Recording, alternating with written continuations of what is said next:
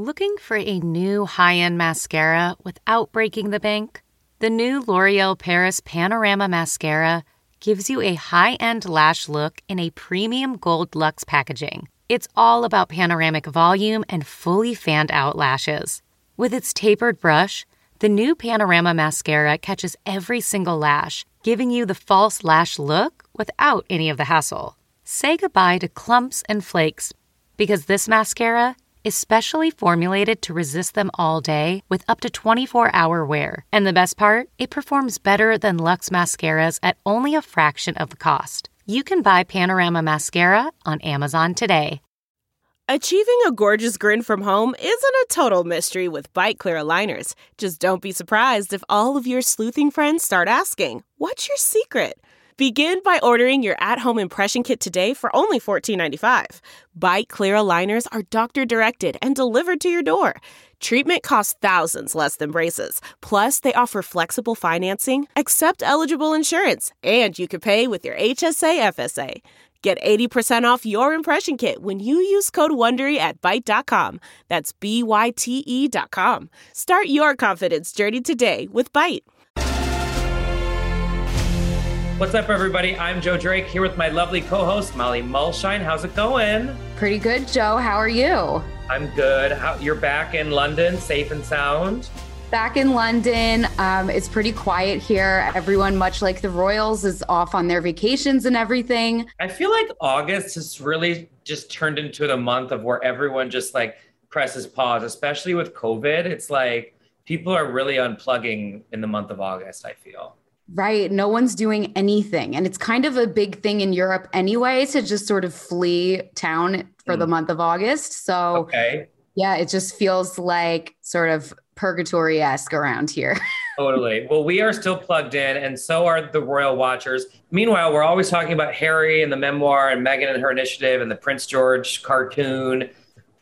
Prince William is still very much following protocol. He's going to be the future King of England. He is continuing to honor his mother's legacy with the Future Forward five year plan, right, Molly? Yes. So he wrote the foreword to the Diana Award Charity's new Future Forward five year plan. Uh, this launched this month to support yeah. the International Day of Youth. And you know he's it's interesting because he's not going to get as much press for this because it's not so controversial i feel right but it's his own writing project too just like what you were saying kind of like kind of like harry's memoir a little bit. Yeah i mean i think i, I want to give attention to the good things william and kate are doing because like we said earlier kate's maybe not out there mining for coal but william and kate are still doing a lot of important work and will continue i think this quote normal path of what royals are supposed to do by you know, charity work and other things, other philanthropy throughout the world. Um, he wrote in the foreword quote Organizations like the Diana Award have never been more important in nurturing the talent of young people and working with them to change the world for the better. He continued saying, Future Forward sets out the Diana Award's blueprint for how change can be achieved with young people at its heart. And this sort of all kind of ties in because if you remember, Harry uh, did a little like cameo video um, during the Diana Awards, and the unveiling of the statue showed Diana with the three children. So I feel like this is all kind of intersecting, no? Right. It's interesting to see how they are sort of paying homage to their mother in such similar ways. You would almost think that it's all coordinated, but based on what we've been hearing, it would seem that they're operating independently. But I guess it's just that Princess Diana had such a strong legacy that the ways that they're honoring her are similar because that's just who she was. And that's, yeah. you know, genuinely, they're genuinely talking about the things that she cared about. You don't think that it's like somewhat coordinated? Because now that I'm seeing and reading this, I'm thinking maybe there was a decision like William's like, I'm going to write the foreword. And Harry's like, okay, I'll do a video message. I don't know. It just seems like it seems too conveniently like cohesive. I yeah, I think hopefully they're coordinating, but possibly more likely someone behind the scenes is sort of doling out the tasks for them. Yeah, right. That could be it. It's like the PR person for the Diana Awards is like in in talks with both camps and making sure that they get all their bases covered. Imagine doing that job and having to sort Oh. of juggle that. That would be so stressful. Stressful as hell, but also kind of fun to be like, well, Harry said this, or William only wants to write. You know, like you have the real intel. They would never come on the show, but they have the real story. I know that's the thing. The people with the real story rarely ever talk, and it's a bummer. For sure. Well, we got a story uh, this past week. There's reporting that came into Us Weekly that Meghan and Kate may be joining forces for a Netflix project. This is interesting on the heels of the 40 by 40 initiative that came out for Meghan Markle's 40th birthday, because again, we were discussing that we thought maybe Kate would be involved in that. She still could be, um, but she wasn't on that initial list that was released. But like I said, Us Weekly got reporting that they may be getting along. A source told us exclusively, quote, Meghan and Kate are actually getting along really well and have been in touch more often. Meghan has been talking to her about collaborating on a project for Netflix, a documentary that will spotlight Kate's charity work with the huge impact she has made with her philanthropy. I feel like the through line of this episode is Kate's work because uh, Lee didn't think she worked hard enough, but apparently maybe Meghan will be spotlighting her, and this could be like the ultimate olive branch. What do you think? I think this would be so great and such a good idea because I think people do want to know more about Kate. Obviously, they need to know more because there is this perception among some people that she's not working just because she's not super flashy with it. So I think this would be so helpful and such a great move for them. Um, I didn't think it was a big deal that Kate wasn't on the list for the 40 by 40 initiative because William doesn't help Harry with the Invictus games. You know, they don't that's you know they don't point. all have to work together. I think i believe that kate and meghan are having a good relationship now because i don't see any reason for them not to. I don't feel like meghan was throwing kate under the bus by saying kate was the one who made her cry. I don't think kate would be annoyed by that. She was just setting the record straight. So i don't think there's any reason to think that they're not on good terms and that they're not going to work together don't you Right. think I, I agree. And it kind of goes back to what we've been talking about all summer with the whole cat fighting thing. It's easy to pit them against each other, but maybe if there was an awkward moment that was only like a moment in time, and now they're probably back on great terms, especially now that they're they've got all these kids and cousins and everything going on. Um, right Uh, the the insider though did tell us that quote Kate is very flattered and it's all very positive between them. I mean, let's say hypothetically that Kate was offended by the accusations in the interview. I do think this would be a great olive branch to, to just be like, I'm sorry. Yeah, and let's put it behind us and, you know, get rid of the the negativity from the past, which was really not their doing at all. It was all it's understandable for people to make each other cry during wedding planning and that happens all the time. yeah, like I feel like that wasn't the issue. It was the alleged misreporting that was the issue and that was neither of their fault. So Correct. I don't see any reason for them to really have bad blood over that. Absolutely. And I think you make a really good point. I wasn't thinking about it. They don't always have to work together. Like the- their star power at, as individuals, and I'm talking about the foursome, is so strong that they don't always have to collaborate. They may be doing it on this, but I think your example about the Invictus games is important. They can all do their own projects and it can be fine. Right. Exactly. And I think, you know, the real issue isn't that they don't work together on the projects, it's that they haven't looked thrilled to see each other in public in uh, almost two years. Yeah, I mean, every time I every time I read about Meghan and Kate or get an update on what's going on with them, I constantly flash back to that image of them where Meghan sort of waves at her and Kate is somewhat dismissive. It could have been just she didn't see Meghan. I forget the event off the top of my head. it was the, the Commonwealth Day service. Commonwealth Day, thank you. Uh, Meghan sort of looked like she was trying to engage with a wave and a smile, and Kate and William seemed to quickly take their seats. But again, this could have just been, you know what? Like when you're at an event, you for, you don't see everyone that's addressing you.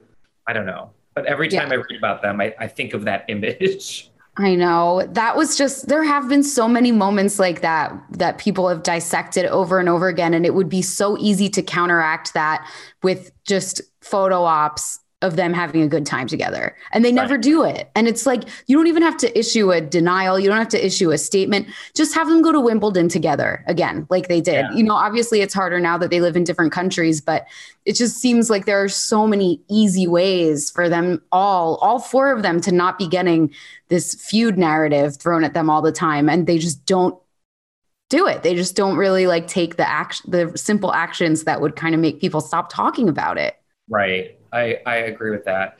Uh, but to your point about the Invictus Games, you know, this huge Netflix deal for Harry and Meghan is obviously very lucrative. And upcoming projects include a docu series called The Heart of Invictus. So that will be something fun to watch. And also, it'll be interesting to see what other projects they come out with, whether it's the podcasts or the Netflix shows, and just sort of what content they produce will be interesting to follow. Right. I think we're all wondering how much of a peek behind the curtain we're going to get in the Invictus Games docu series because this was the one that was rumored to be a reality show and they kept insisting that it's not, it's a docu series and it's like, well, you know, they they called the simple life a docu series. I was just going to say a reality show and a docu series is like they're neighbors. Okay. Right. It's definitely six of one, half dozen of the other. So I think we're definitely going to be seeing some fly on the wall footage of them in in that documentary series. And it's going to be, you know, they're not going to be like working at Sonic for a day and like putting on the cow outfit or whatever, but or like having be- confessionals being like, I can't believe Harry said that. That's a reality show. A docu series is a little bit like Fly on the Wall. yeah, yeah, and I think we are going to see that, and I think we are going to get. And some their critics will call it a reality show, and their supporters will call it a docu series. So it's just going to continue being the world of two different sets of facts for everyone.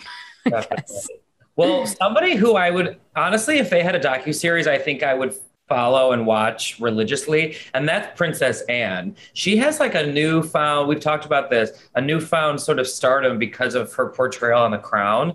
Uh, but in the news, she recently celebrated her 71st birthday. And hey, I feel like Princess Anne would be fun to follow around in her 70s. Like, I want to know what she does on a daily basis. Yes, I just wouldn't want to be the person following her around because I think she's a little prickly, but I would love to watch someone else's footage of it. It would definitely be Well, that would be the fun thing is sort of her bossing around the camera crew and the producers because I feel like you're right. She definitely has the sort of prickly, um, I don't know, alpha personality, but I think that's sort of why people find her endearing. Yeah, definitely. I think it's the kind of thing where people didn't fully understand it for most of her life. And then, like you said, with the crown, people were like, okay, she's kind of fun, maybe. Yeah. And now people are co- kind of coming around. Yeah. And like, to be honest with you, a little bit more, a, a lot more fun than Charles, in my opinion. Yeah. Yeah. He doesn't really that exciting around Charles to me anymore. Not that there ever was, but I feel like Anne has got, there's like personality there that we need to see more of. Definitely. And she, but she probably will never really show it to us because she, to her, that's not her job as much as we might want to see it. Yeah. She, she's got, in one, in my opinion, she's got one of those sweet deals where she's obviously a princess and a senior member of the royal family, but she's can sort of do things behind the scenes and not be in the, the British tabloids as much as the others. Absolutely. And just like run around in her tweeds and cardigans, drinking gin and tonic and doing whatever she wants. totally. With her beehive, you know. Mm-hmm. Well, speaking of the British tabloids, we have a very special guest this week. So it is time to spill the royal tea. And here to help us break it all down is British journalist and royal expert and commentator Jonathan Sacerdoti. We had a little bit of a video issue, but we've got the audio for you, so take a look. Well, Jonathan, I'm so excited to have you. You've been on Royally Us before, but not with me. So I'm excited to pick your brain about all your royal knowledge. Let's start off and talk about Harry's memoir. What do you make of him coming out with this alleged tell all, or probably a better term, a biography on his life next year? Well, I certainly think it's going to be interesting for lots of people to read about Harry's life, and no doubt that's why he got such a good publishing deal for the memoir. Um, but of course, I think there's a lot of fear back in the UK, particularly probably in the royal family itself, about what he might put in that book. And of course, any publisher paying big bucks for that sort of memoir is going to want it to be full of gossip and dirt and untold stories, perhaps from his childhood, perhaps later on in his life, but perhaps most worryingly for the royal family, about the comings and goings of the Harry and Meghan story during Megxit, as it's been called here in, in Great Britain. So you had said in um, a story in the Express that you think Harry and Meghan can launch further attacks at any time. Could you elaborate on this a little bit? I do think that Harry and Meghan could launch further attacks on the royal family at any time. And in a way, I think that memoir that Harry is writing uh, could be one of the places where he does that. They've really built their own brand and image stateside after leaving as working royals the, the United Kingdom. And I think part of the way they've managed to do that so quickly, to build such a strong and big brand, is by criticizing the royal family, because of course that gets them headlines. The more controversial their news, the more controversial their opinions, the more controversial the stories they tell about their time in the royal family, the more headlines they'll get, and the more that secures them as international stars who have something to say. I think part of the problem is that the world is growing a little bit bored of that. I think hearing these two people who uh, really are very privileged people, they live with enormous wealth uh, in an enormous mansion. Uh, they seem to be surrounded by the trappings of celebrity, fame, and wealth. And I think that hearing them constantly saying how hard life is for them is perhaps wearing a bit thin. Uh, so maybe some of those grenades they're going to launch in the future, more criticisms about the royal family, uh, might be trying to bolster that image that they're creating now. Or maybe they'll see that it's time to quiet quieten down on that side of things and just try and do work that will attract attention uh, really because of the work itself. Definitely. Do you really think that the royal family has, quote, no idea what's coming? I'm not convinced that Meghan and Harry are coordinating this with them. So, in that respect, I suppose that's right. They don't have any idea what's coming. And if we all think about our families, much less grand, uh, perhaps much less interesting to the wider population around the world, there are things that individual members of most people's families could say that would be really embarrassing about them and about what's happened between the different members in the family. So, just like us, they are a real family. There are probably things they could talk about that members of the royal family really would rather they didn't. And in that respect, yes, they don't know what's coming. Because what I think the media and even podcasts like this thrive on is, is discussing and talking about and picking apart minute details of their lives. So the more of those they give out, the more fame Harry and Meghan can bank, and banking it they are because they're apparently making a lot of money off these deals they're doing. And so they may well be tempted to say things that the royal family just don't want them to. So, what are you hearing from the British people about this? Listen, I think most people in the UK are pretty bored of Prince Harry and Meghan. I think they know that as well. I'm not sure they're really aiming at the UK market in their actions and, and in all of the commercial deals they're making. That's not to say there isn't interest in them. There's massive interest in anything to do with the royal family.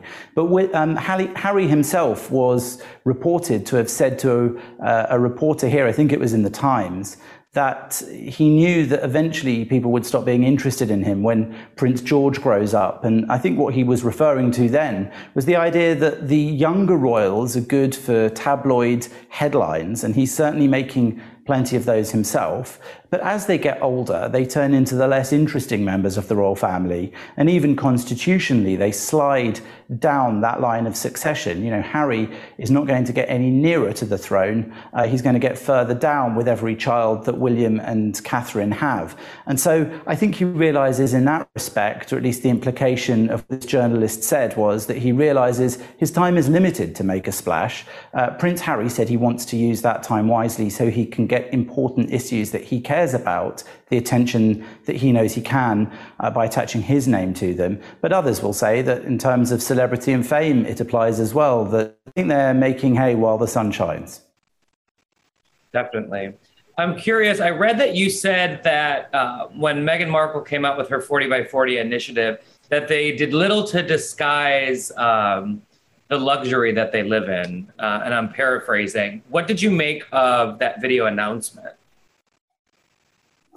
Well, that video to me was pretty weird.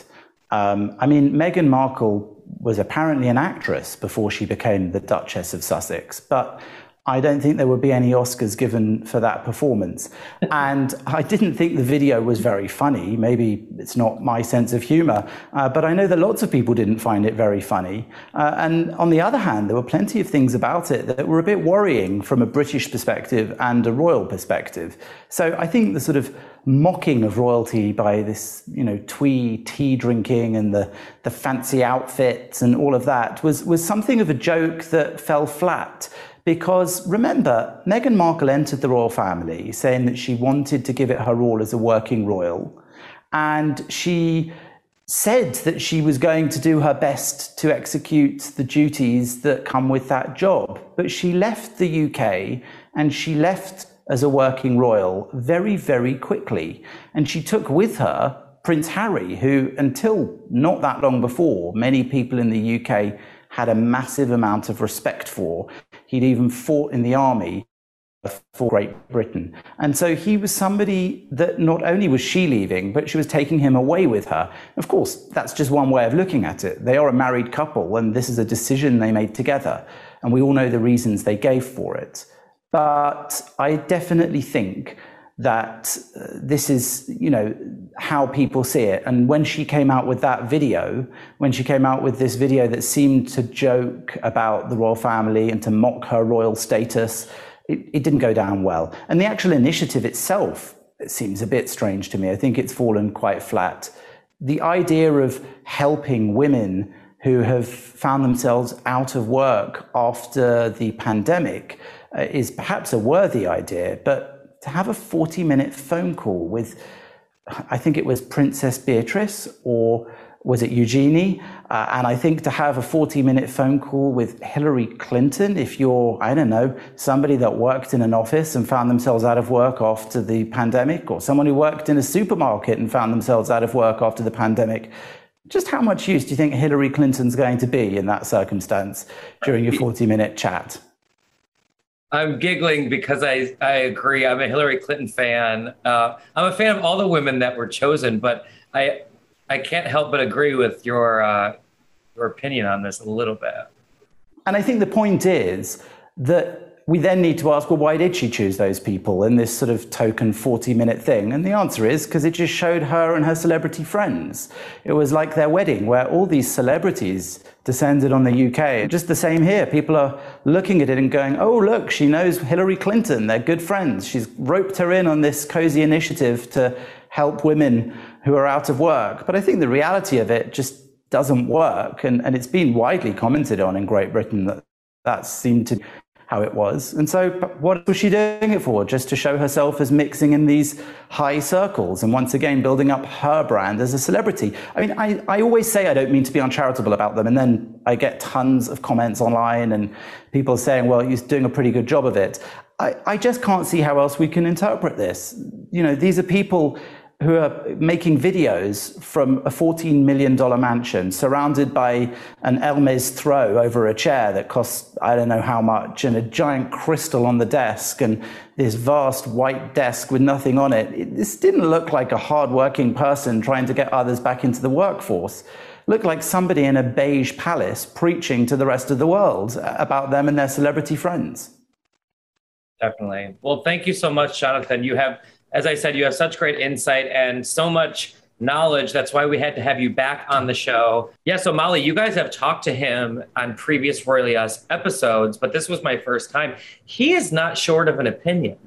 I know. I always love to hear his analysis because he's so well spoken and eloquent and he doesn't hold back and he doesn't care what the haters say. You know, yeah. Prince George could maybe take um lessons from him in the future to learn yeah. dealing with the online haters because he just lets it rip.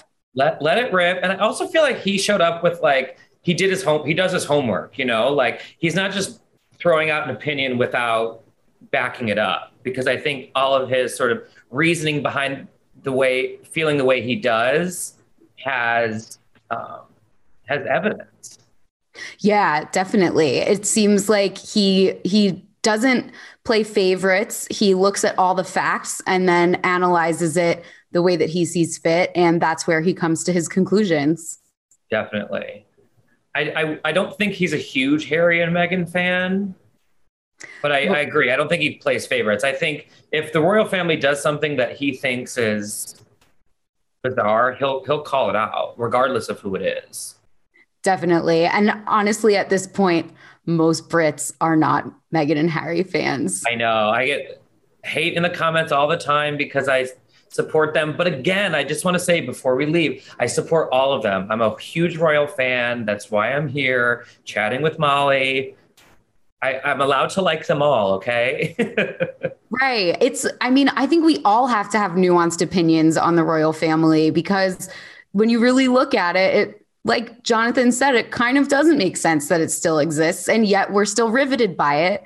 And it does serve a purpose in a way. So yeah. we all have to have all these different parallel opinions running at yeah. all times. And I think that's a very normal and natural place to be.